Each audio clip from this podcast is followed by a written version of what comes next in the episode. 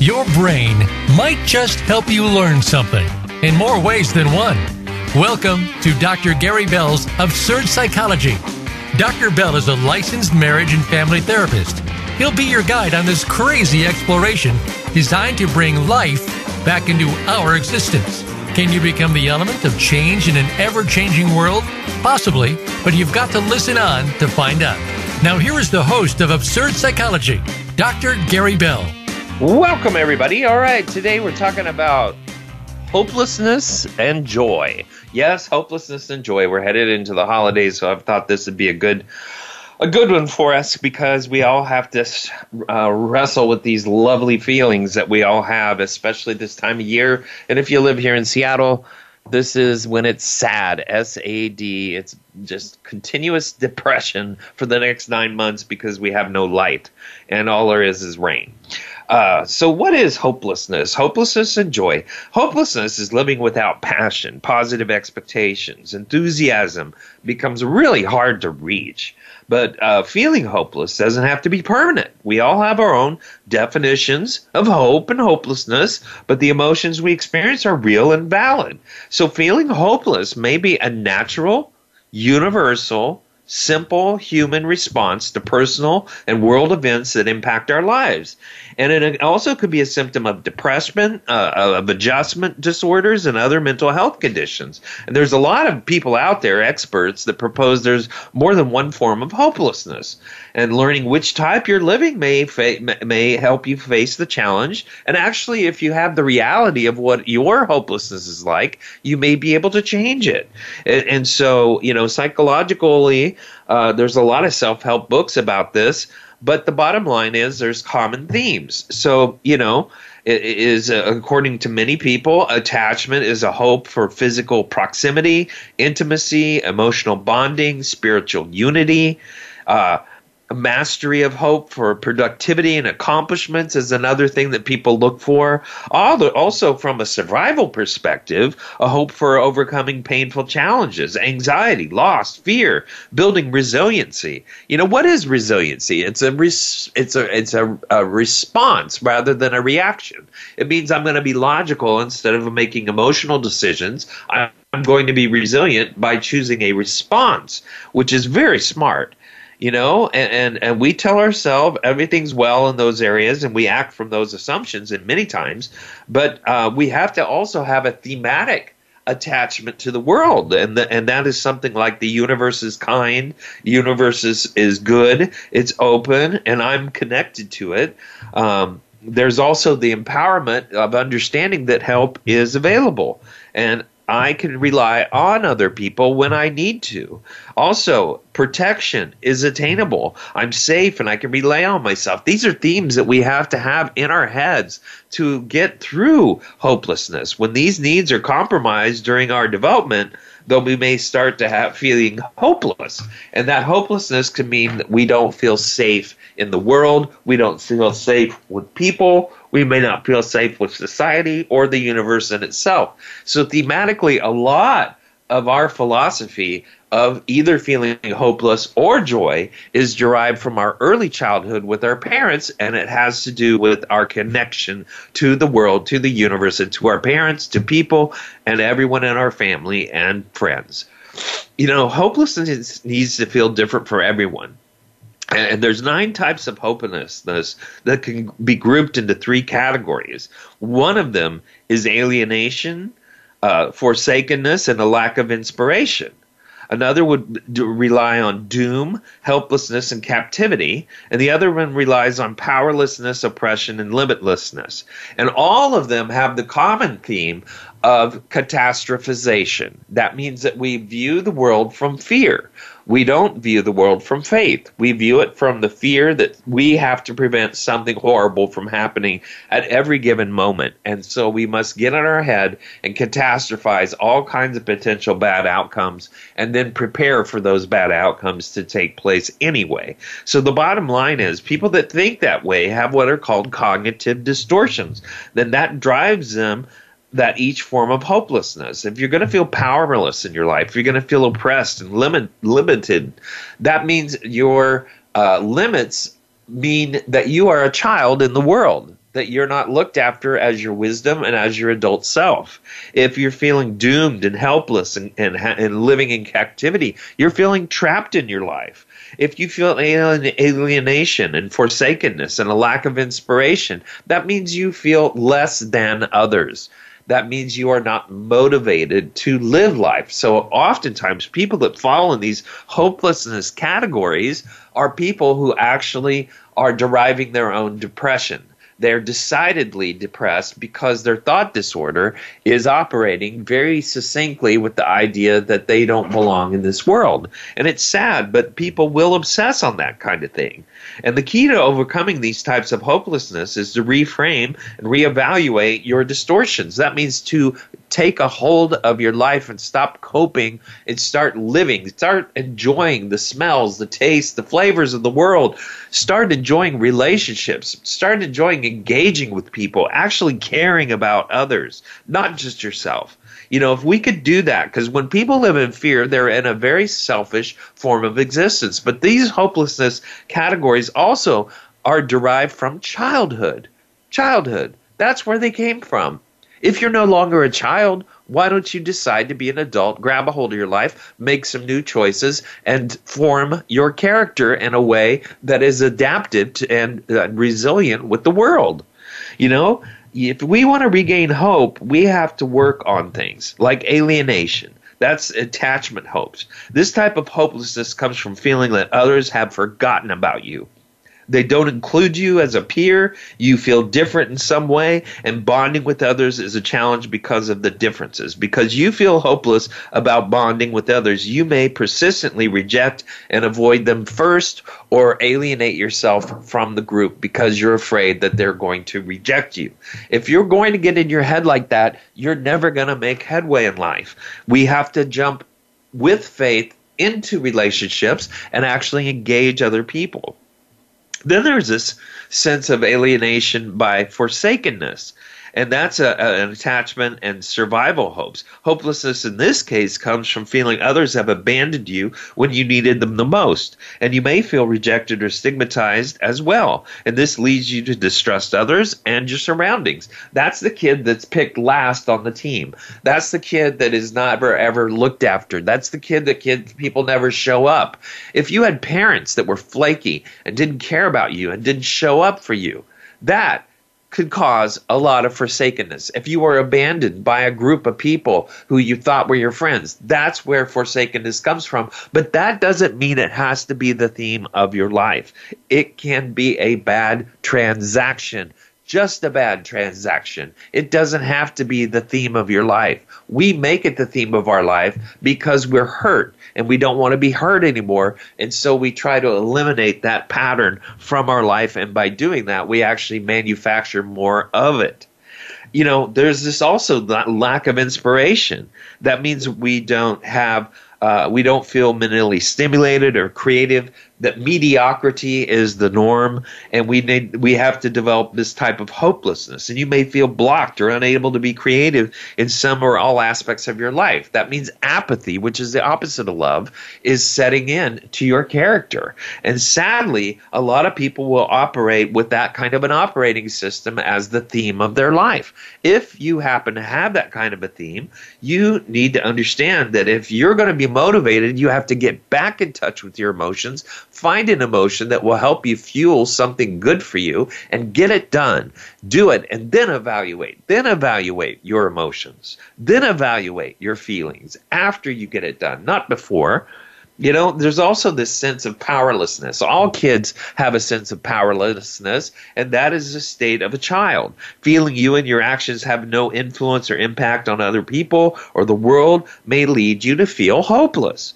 And you may feel you you're devoid of strength or authority to make decisions to affect change and depend on what others decide to do.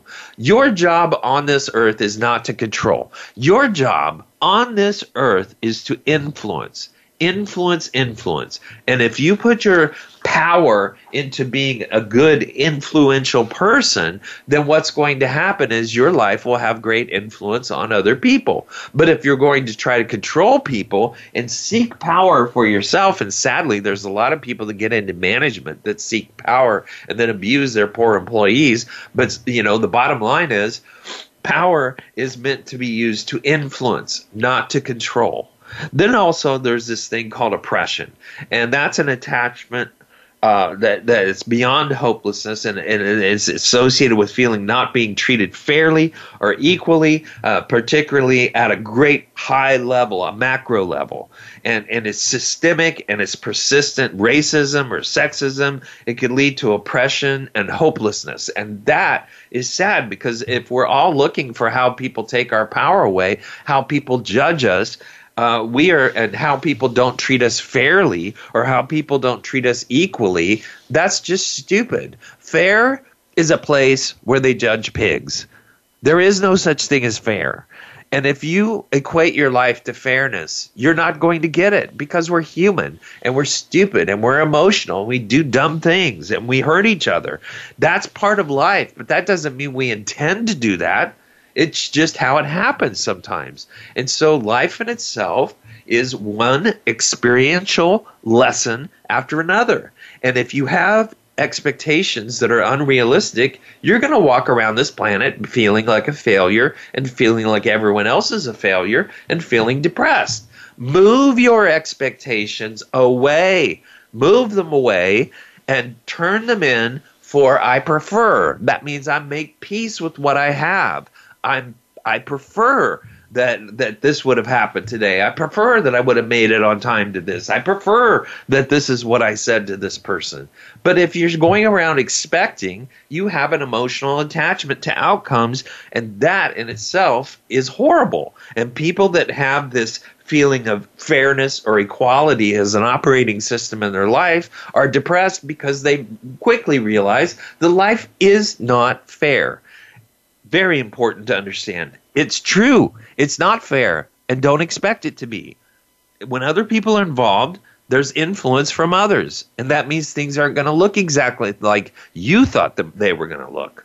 Also, there's this limitedness. You know, you may feel like you don't have enough resources or skills to achieve your goals, so you're facing physical or financial restraints to do so. Well, if you're going to live in a box, you probably are going to feel limited if you're going to make $30,000 at a certain job and say you can't work or do anything else, that's kind of stupid. If your resources are not good enough, then go get more.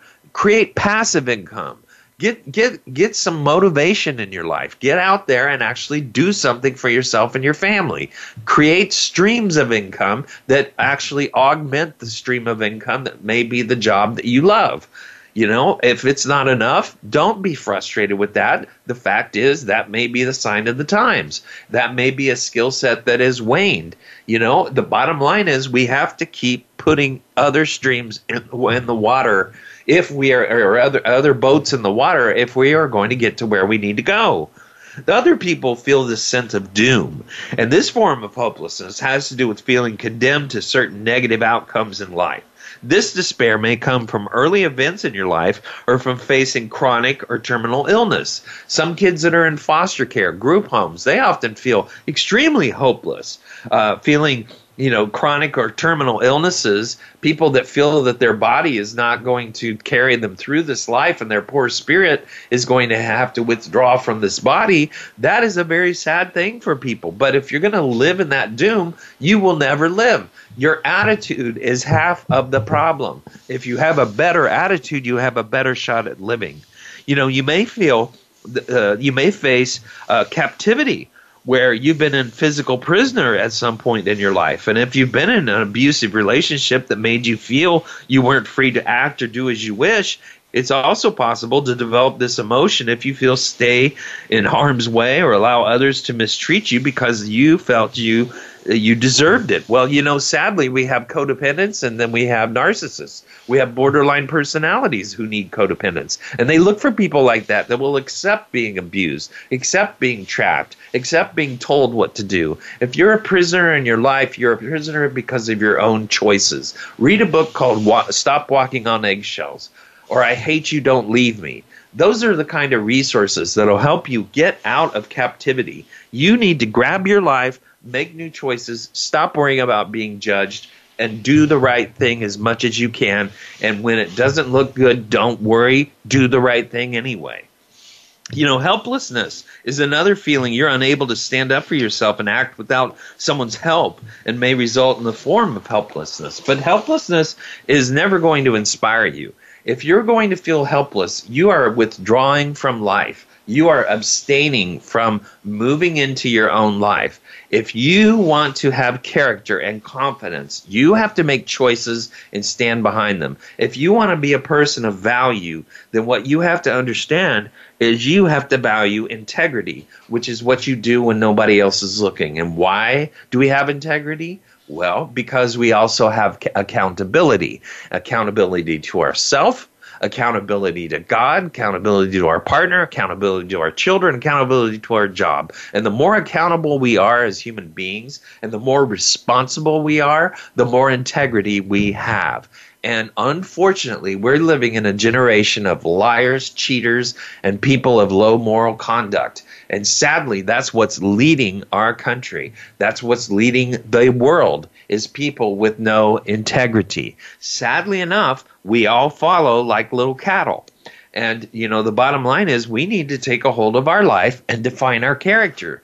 And if we do that, we will, life will make a place for us. People will step aside and people will understand how to love you when you build your character. Make choices. You can always change your mind. And don't be embarrassed and don't live apologetically. You don't have to apologize for living in this life. You live and make your place here. That's what we do. And hopefully we try to help each other. You know, perhaps you recognize yourself as one or more form of hopelessness. You know, uh, overcoming the emotion is really possible. And and you're, if you're living with a mental condition such as bipolar or depression, anxiety, post traumatic stress disorder, you may experience hopelessness as a part of the symptoms.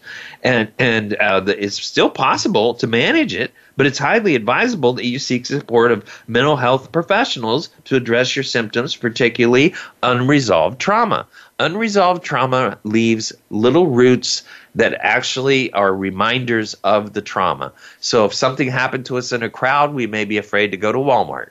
If if something happens to us in a stadium, we may be afraid to go to a stadium you know if, if some loud noise happened and we got shot or something then that may loud shots may cause ptsd for us so ptsd grows roots and that's the problem that triggers happen throughout our life that remind us of being traumatized and then we suddenly feel panicky and vulnerable and scared and that's PTSD. You know, it is very, very much part of the brainstem fight or flight uh, form, and it's there to remind us of what has happened before so that we can prevent it from happening again. Our brain prepares us for that. You know, there, there's false assumptions that you operate on that can lead you to feel hopelessness about different circumstances in, in your life. And, and you work on reframing them in your mind by evaluating what other possibilities could happen. For instance, if I'm going to take a stab at fear, you know, I'm afraid of being bit by the dog. I have faith the dog's not going to bite me. Okay, which one are you going to go with? Because when fear enters, faith leaves. When faith enters, fear leaves. Life's meant to be lived on the faith side. So if you're going to take a stab at fear, take a stab at faith. Very important to understand that. You know, there's some things you could do to help yourself. You know, uh, uh, being convinced you know what others are thinking without much evidence of it is never a good idea. That means that you're God and they're not. And, and, and then you project that outcome on those people. That's never a good thing because that's called projecting. And that means that other person has to own your crap rather than their own. Then there's other people that think in this black and white. They want to simplify everything in life as everything is black and white. You're this or that. They live by labels. That's another problem that leads us down the hopelessness path. If you're going to make everything black and white, that's either everybody's either on my side or not on my side. Those that aren't on my side, I'm going to treat them like crap or not treat them like anything. And people that are on my side while they're on my side, I'm going to treat them well. When they're not on my side, I'm going to treat them like crap. You know, that's stupid. Life is gray. It's all kinds of gray. And you have to understand that people are more good than they are bad. People are more smart than they are stupid. You know, people have good ideas. That doesn't, they may have places where they stand that you don't like. Here we are on election day. Everybody's going to vote and everybody's going to have their own opinion. Who cares? Get it over with, and then let's move on back to connecting in life. That's what our job is in life. It's not politics, it's people. And we have to love people. We have to look for the good in people. We need to be grateful. The more you're that way, the more you're going to draw people into your life.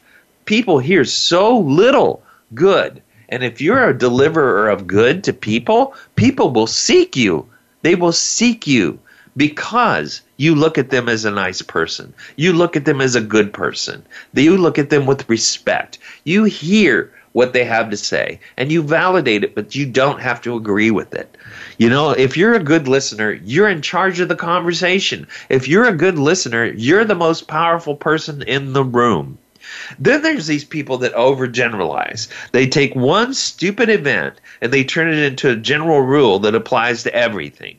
You may constantly believe that that absolutely no one loves you, everyone regrets, uh, rejects you, and you always deliver subpar academic work. Well, these are narratives. So you feed a narrative, you go get the bias research, you load up the narrative with the bias research, and then you act on it. All right, we're going to take a quick break and we're going to come back.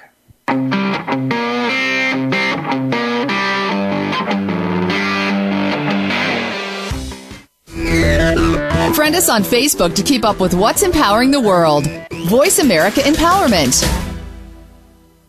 Dr. Gary Bell is available for speaking engagements as well as teaching at your seminar or workshop and life coaching via telephone Skype or in person in the Seattle area. Dr. Bell brings his no nonsense, straight from the hip discussions each week on the show, but it doesn't stop there. Learn about motivation and psychology, one couple marriage repair, a two day workshop in Seattle, and more. Visit drgbmft.com today or call Dr. Gary Bell at 951 818 7856. That's drgbmft.com or 951 818 7856. Follow the Voice America Empowerment Channel on Twitter. You already know we're full of great ideas, and our hosts have plenty to say. We want to hear from you, too. Be sure to follow us at VA Empowerment and come back every day to see what's next. The White House doctor makes house calls. Listen every week for House Calls with Dr. Connie Mariano. Dr. Connie has served as the White House physician under three U.S. presidents. Now, she joins the Voice America Empowerment Channel to help you enrich yourself physically, emotionally, and spiritually. Our guests will include professionals from a variety of fields who will bring you tips that you can apply to your own life. Listen for House Calls with Dr. Connie every Thursday at 4 p.m. Pacific Time, 7 p.m. Eastern Time on the Voice America Empowerment Channel. Friend us on Facebook to keep up with what's empowering the world. Voice America Empowerment.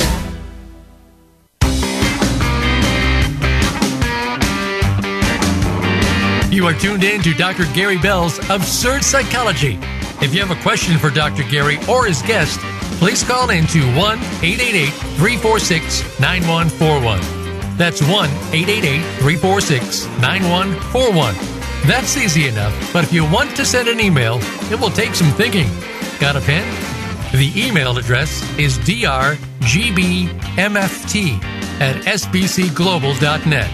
Or you can just click on Email Host on the Voice America page. Now, back to Dr. Gary Bell's Absurd Psychology.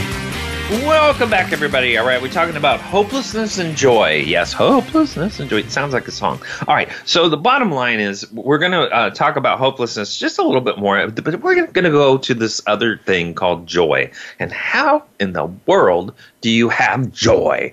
God forbid. All right, so you know, some of these distortions, these cognitive distortions people go through is stuff like jumping to conclusions. We're talking about, we were talking earlier about the black and white thinkers, but then there's people that are always judging, you know, with no limit, no evidence, based on very limited information, they arrive at a conclusion, period.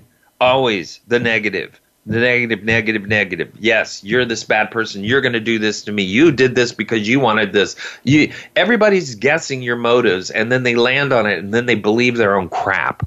Sadly, there are people that are so egotistical that that's how they protect themselves. Also, these people that catastrophize, you know, magnifying the relevance of an event, believing the worst possible outcome given a situation. Okay, I believe it, in in first inning that we're going to lose the baseball game. How fun is that? Oh, you know, this is the quarterback today. I hate that quarterback. Okay, this is going to be the outcome. So we predict the negative outcome, and as soon as we get a sign that says that's what's going to happen, we walk out of the stadium after we've drank our first beer or whatever. You know, it's pretty stupid. But when people live in these worlds of catastrophization, jumping to conclusions, black and white thinking, they limit and funnel their life down to very, very, very, very limited uh, s- scenarios. Sadly, they live in their own crap and sadly, they live with depression and anxiety because they're always vulnerable, always subject to negative outcomes happening in the world. And then we get what's called the Eeyore effect, where they walk around with the donkey pin on their tail. You know, also the, the, we, the people go in believing either they have no control or all the control over what happens to anybody. And if they have a control issue, boy, does that bring out the psychotic person anybody that has controlling and perfectionism has a form of psychosis in their brain. You narrow your river down to a creek and you try to ride the boat on the creek, guess what? It's not going to happen. You know, it's honorable to do hard things. Hard things make your life easier. But why don't you be smart about it? You know, why don't you get it within the, the ballpark why don't you get it within the range of what's expected or what is needed rather than what you feel like you have to do? Because when you have these perfectionistic strategies you take all the joy out of life. I can't tell you how many kids feel like they let their parents down and disconnect from their loving relationship with their parents because their parents are never happy with progress never happy with grades never happy with chores. Everything has to be their way. It's stupid but people will breed like breeding stock and create scenarios like that for their children. You know, 50% of the people out there that, that screw around and breed are breeding stock other 50% are real parents. If you're going to be a real parent, be compassionate, have empathy, don't treat your kids like crap, and then we don't have a negative world to live in. But if you're going to rub your negativity down the throat of your children, don't expect them to want to be around you. Don't expect them to want to be there when you're b- buried because you have condemned them li- their, their life to live like you are. And so if you're going to create that kind of a mindset in your child, that's the worst thing you could possibly do.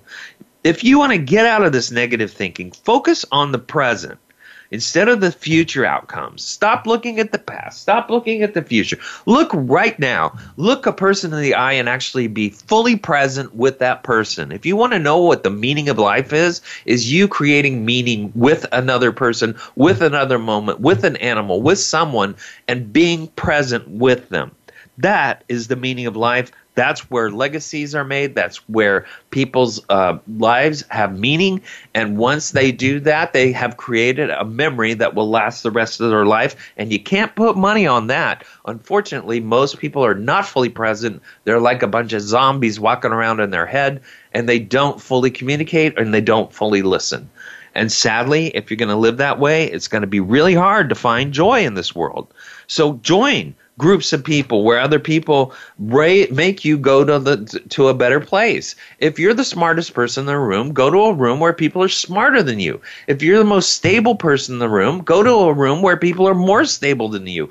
Always want to learn. That's what you want. You want to draw people in your life that inspire you and motivate you and give you something different than what you actually have very good thing to do. If you have a depleted quality, go to a place where people have that quality. Don't go and avoid it because you're too embarrassed. No, go and learn it. You know, defining the positive, that is important. Positives in any situation, any dwelling uh, have perceived negatives, but there are also positives to it. You know, look on the good side. Look on what it may bring. Look on what something bad may happen, and the way you respond to it becomes your testimony. That is where life is best lived. Also, assigning labels to yourself and others is not good. Never a good thing. It's very important for us to stay away from labels of human beings and anything that is alive. They all have personalities. They all have a soul in this life. They all operate in this life, and we need to join them instead of label them out of our own personal fears and our own personal traumas. Also, taking everything personally, getting defensive. Dumbest thing to do. If you're going to get married, why be defensive when you're just trying to solve problems that make your marriage better? What is the point of being defensive? It means you're a terrible learner. That means you're not listening. And that means you're disrespecting everybody in the room. People that personalize everything have no other idea of anything in this world but their own personal philosophy. They walk around in a bubble thinking and labeling and making life very fearful. And it's sad and stupid but that's what people will do because they be, get hurt or because they had terrible parents, unfortunately and they grow up in an environment where they don't feel safe, don't feel protected, don't feel cared for. And when they walk into the world, that's the concept of themselves that they have. So you get to see that as a parent. Lovely. You could have fixed it. Why didn't you? Why didn't you surround your kid with great people? Why didn't you surround your kid with great influence? Why didn't you give them love and compassion? That will come back on you the rest of your life. All right, joy. Joy is a natural part of us and we're wired to feel it. And what is joy? Joy is the opportunity to find happiness. That means that everywhere we are, we can look for some form of joy. Instead of looking for happiness, we look for things that can bring us happiness. And that is, you know, staring at a something a, a picture from the past, staring at a funny quote, you know, staring at, at your clothing, going, "Yeah, I got some good clothing." You know, look around you for what is fun. You know, if, if you watch a child get excited when it, when a let's say a, a, garbage truck drives by, how many have, have, can say we've experienced that kind of delight? I know I have. It brings them great joy to see something like that. Why can't we have that? Why can't we go, yeah, I live in a life where I can see stuff like that? You know, we can actually experience joy through our own children at any age. You just have to know how to perceive things in a joyful way. You know, eh, the first step to finding uh, and, and, and living your joy is knowing what joy means. It is an emotion evoked by well-being, by success or perceived success and good fortune. It's a feeling of great delight or happiness caused by something exceptionally good or satisfying. Uh, other words for joy include bliss, jubilance, exultation, glee, appreciation. Appreciation, by the way, is really powerful and you can uh, you can recognize joy by the physical sensations it triggers like buoyancy in your whole body tingling in your chest an irresistible smile on your face. It creates a positive excitement that uplifts and expands you. And emotions are energy and their job is to attract your attention to what is going on inside yourself in the present moment prompt you to make decisions, give you fuel to act. You know, feeling a tingle of joy is an indication that you are in touch with your true self. And that's why joy is an excellent barometer for making decisions and setting goals. It's a very important component of our entire life. You know, you have to forget the beliefs about yourself that limit yourself. What you believe you can do is a massive impact on the goals you set. If you want joy in your life, look for possibilities rather than probabilities.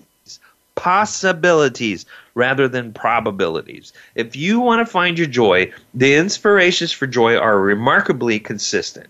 Discover what will bring you joy as an adult. Consider where you found joy in your childhood, your youth, and try the timeline to review it to get it started. You know, take a clean piece of paper and lay the page horizontally. Divide your ages. For example, a person is 55 would divide their page into 0 to 9, 10 to 19, 20 to 29, age 30 to 39, 40 to 49, 50 to 55, 50 to 59, like me. You know, the goal is to recall and decide what your life has evoked the most joy. And and look at those pockets of time and put the joy down in there in each column, write about what brought you joy during that decade of your life, the activities, the, the, the people, the travels, the experiences, so on. Take your time and list as many as you can and be specific about the source of the joy.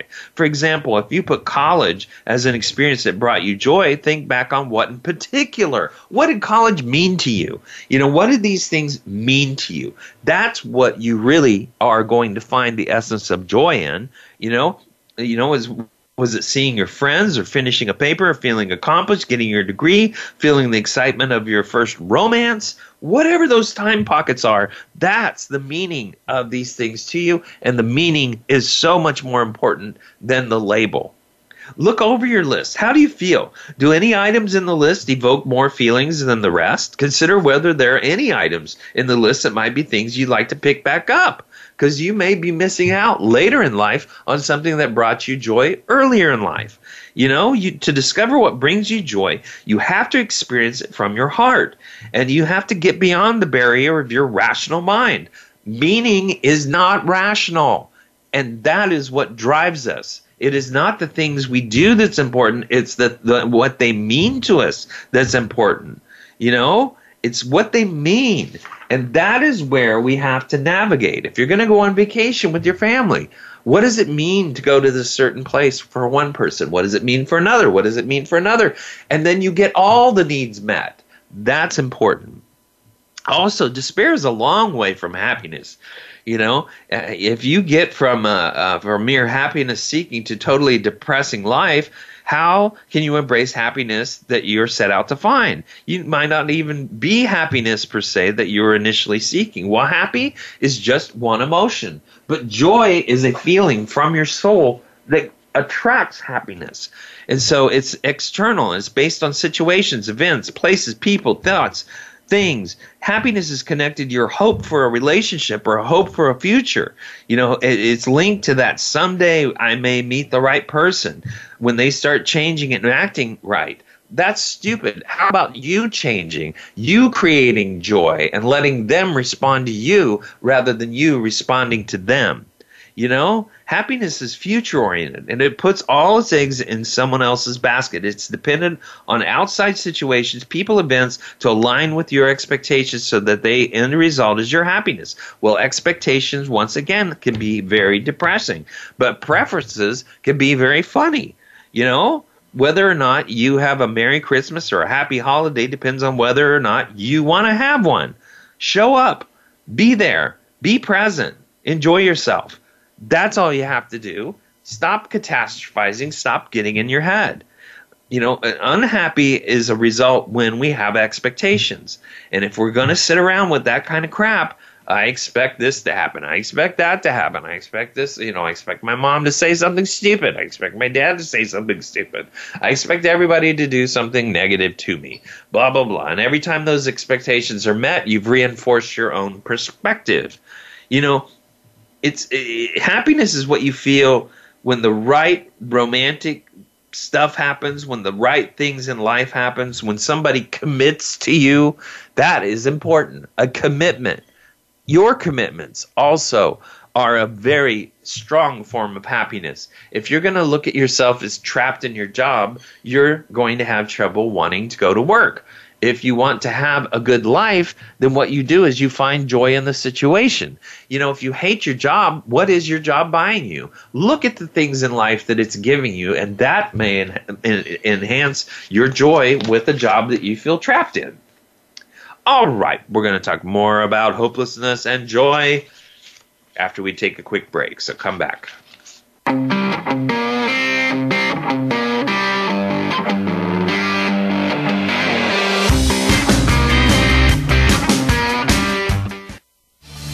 Change your world. Change your life. VoiceAmericaEmpowerment.com.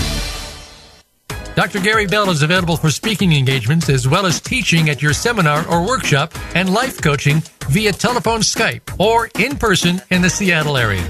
Dr. Bell brings his no nonsense, straight from the hip discussions each week on the show, but it doesn't stop there. Learn about motivation and psychology, one couple marriage repair, a two day workshop in Seattle, and more. Visit drgbmft.com today or call Dr. Gary Bell at 951 818 7856. That's drgbmft.com or 951 818 7856.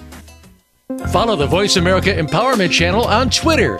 You already know we're full of great ideas, and our hosts have plenty to say. We want to hear from you, too. Be sure to follow us at VA Empowerment and come back every day to see what's next. Unravel the mysteries of metaphysics every week on the Voice America Empowerment Channel. Join host Barb Crowley as she and her insightful guest share what's been learned behind the veil, going just beyond our five senses. Now you can see things with an entirely different point of view. Tune in for Metaphysics, A View Through the Veil, broadcasting live every Friday at 1 p.m. Pacific Time and 4 p.m. Eastern Time on the Voice America Empowerment Channel. Use it to explore your advantage and deeper understanding.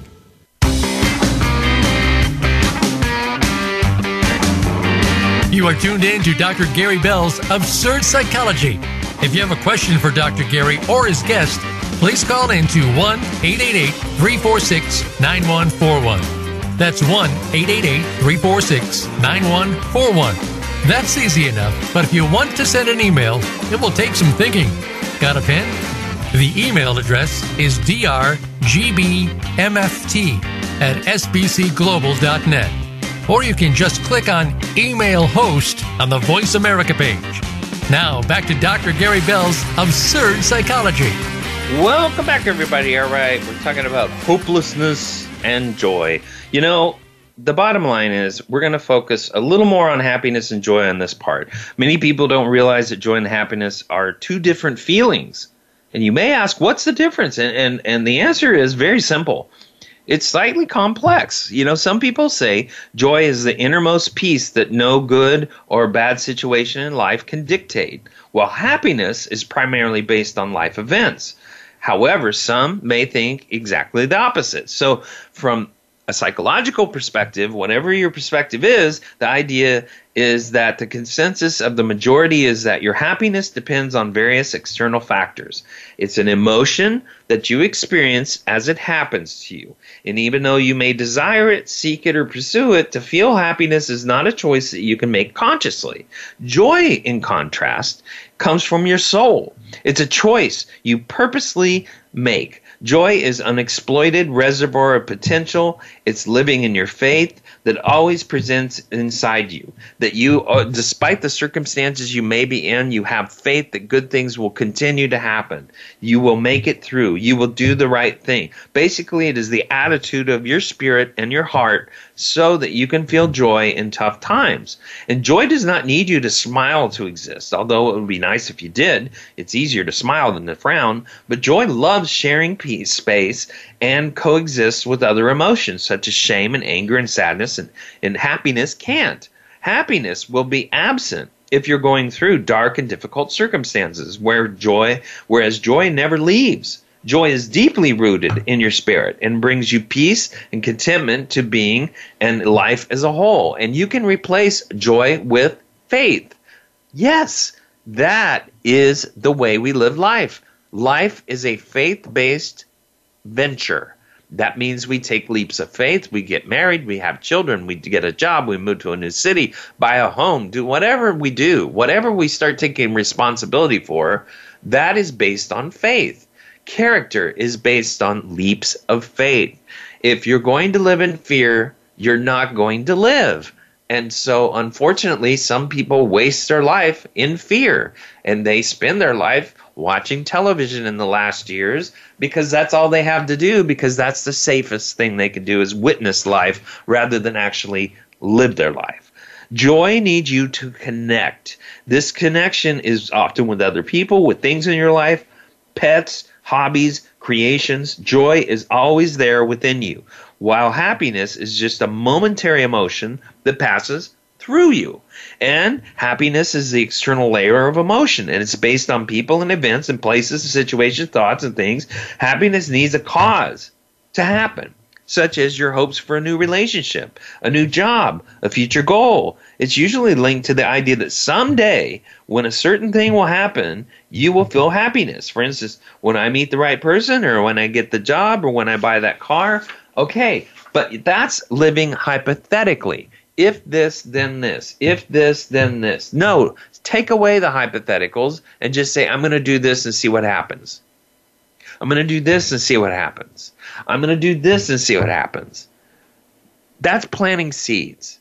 And that's what we need to do more of in life rather than live in hypotheticals where we're trying to control outcomes. In short, Happiness is future oriented. You put all your hopes in a person, a situation, an event. You hope that everything will align accordingly, and hope, once again, is faith. You have faith. I don't trust you, but I'll have faith in you. I'll have faith that this situation is going to work out. I'll have faith that we'll have the money at the end of the month to pay our rent. Yeah, that's the way we live. And you can observe one of the most common examples to these expectations during the holiday season. Whether you have a happy holiday will depend on your partner, for example, shows up drunk or acts inappropriately. So basically, your expectation for happiness, if you have a happy holiday, totally depends on someone else's actions and their behavior and how they try to handle the situation. But if you can hang your hat on the idea that they're responsible for themselves and you're going to be responsible for yourself and what they do is not reflective of who you are, that means that you can untether yourself from things that will make you unhappy. You know, it's it's important to know where true joy lies and what brings us happiness, and that's like our attitude and and versus our destination. If we're always going for the destination, we don't enjoy the process of life. Our attitude of being able to enjoy the process of getting to our vacation, the process of getting to the end of the day, enjoying the process of living it, it means that we are relaxing in the moment and envisioning a life that we've always desired. And this moment is contributing to that. That vision is your destination, your freedom to do what you want, travel wherever you want. Maybe it's the comfort and stability of a family life that you long for. Whatever your vision is, don't ignore it. The vision is in your head and it's in your destination. And it's the key to recognizing your happy place. And so, one way to look at joy versus happiness is visualizing your happiness as you achieve your end goal, the vision in your head, whereas joy is every milestone leading to the end goal. Joy is simple, it's lighthearted. You can experience it passing through you with the feeling of heaviness of your goals or the long road ahead because joy is the attitude you have towards life. You know you will get there and that through though alone it brings you inner peace and contentment that is joy. That's where we find it. And so, you know, it, it goes hand in hand with happiness. think of your body as a world where happiness is like breezes and delightful and inevitably pleasing, but joy is ever present oxygen.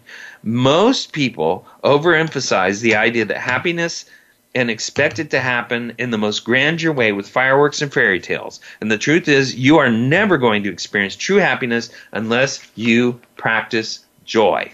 You need to learn the art of gratification, and gratitude is a way forward. Being thankful when people give you something good. Your children will do so much better if you are grateful than if you are punishment.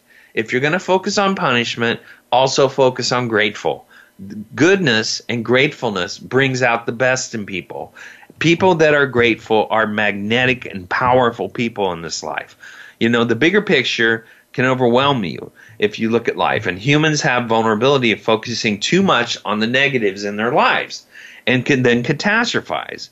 So we all know we can't control everything, and life will become happy unexpectedly where you face challenges. Think of your home, your money, possessions as your goals, and we acquire them to feel happiness. We do not have control over them. Your happiness is not weighed, your joy is not weighed on your income. Your joy is weighed on, on the possibilities of your life and the strength of your life connections with others in others' lives and the productivity that you offer to make other people's lives better as you make your own better. Events like death or breakups are profound and deep moments that we have no control over at all, but we can find ways to spark joy during the dark times, find the motivation to live on. Go to the go start taking care of your body and maybe you'll start to find other people that do the same thing and now you've added a whole degree of wonderful people in your life that actually support a healthy you. You know, maybe that relationship was not healthy. Maybe somebody died and we leave that to God and we allow ourselves to celebrate what their life was about and what they brought to our life. Celebrate their life. You don't sit back and go, oh, they died of this, they died of that, and focus on that and make that their whole legacy. Do we live for that? No, we don't live for how we die. We live for how we live and we create memories, and that's what we want to be remembered for. That's what we want to be celebrated for we also have to let joy and happiness coexist.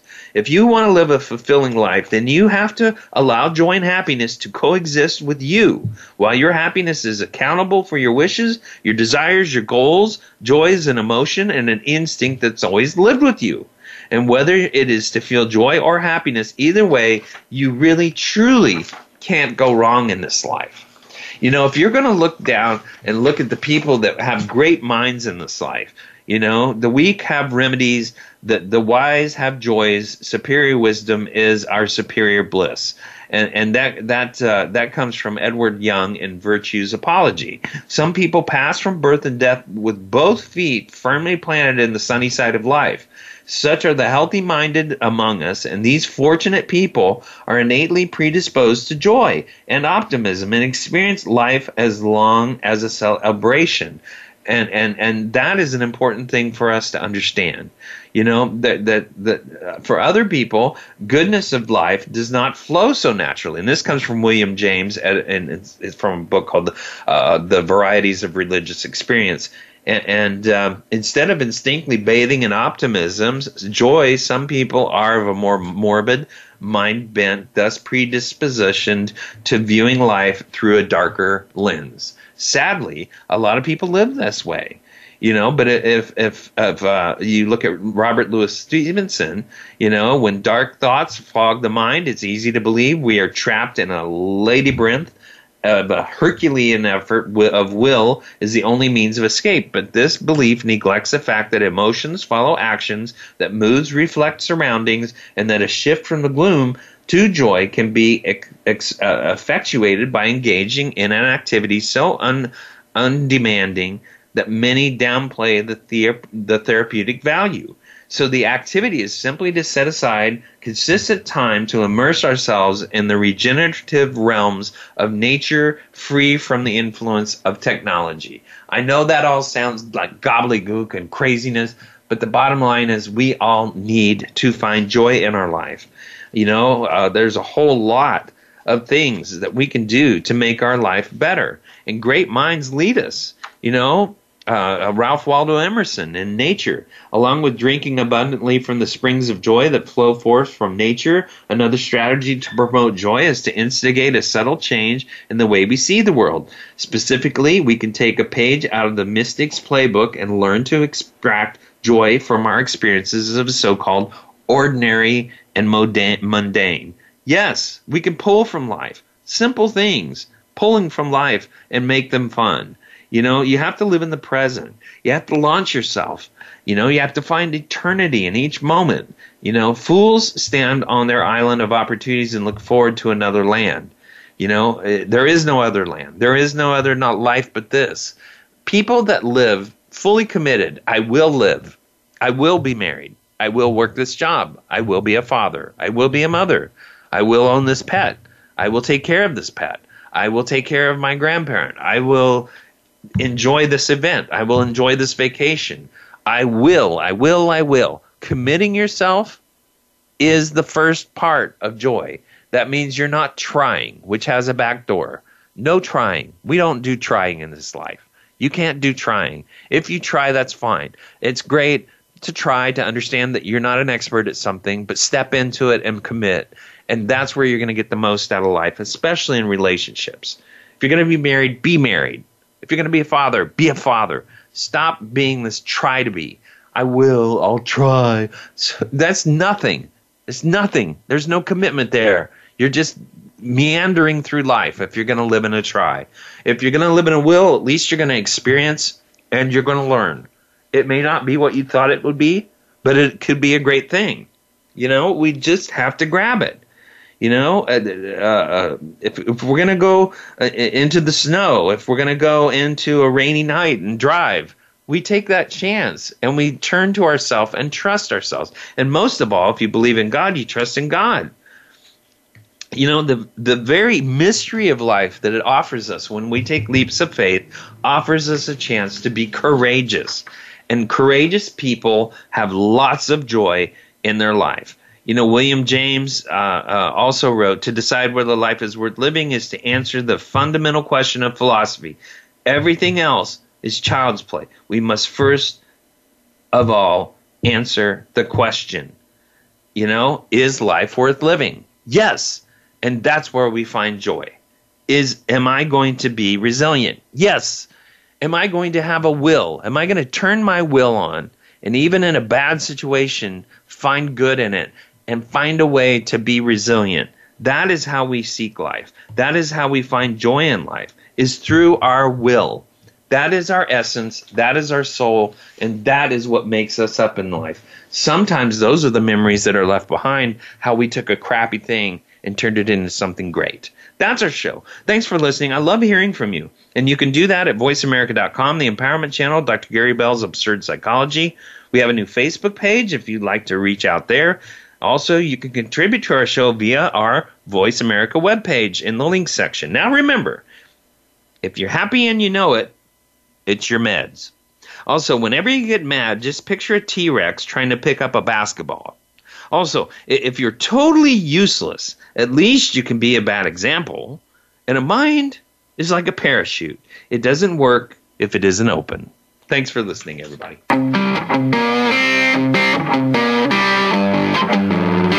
That's our show for this week. Please join Dr. Gary Bell for another edition of Absurd Psychology next Tuesday at 2 p.m. Eastern Time, 11 a.m. Pacific Time on the Voice America Empowerment Channel.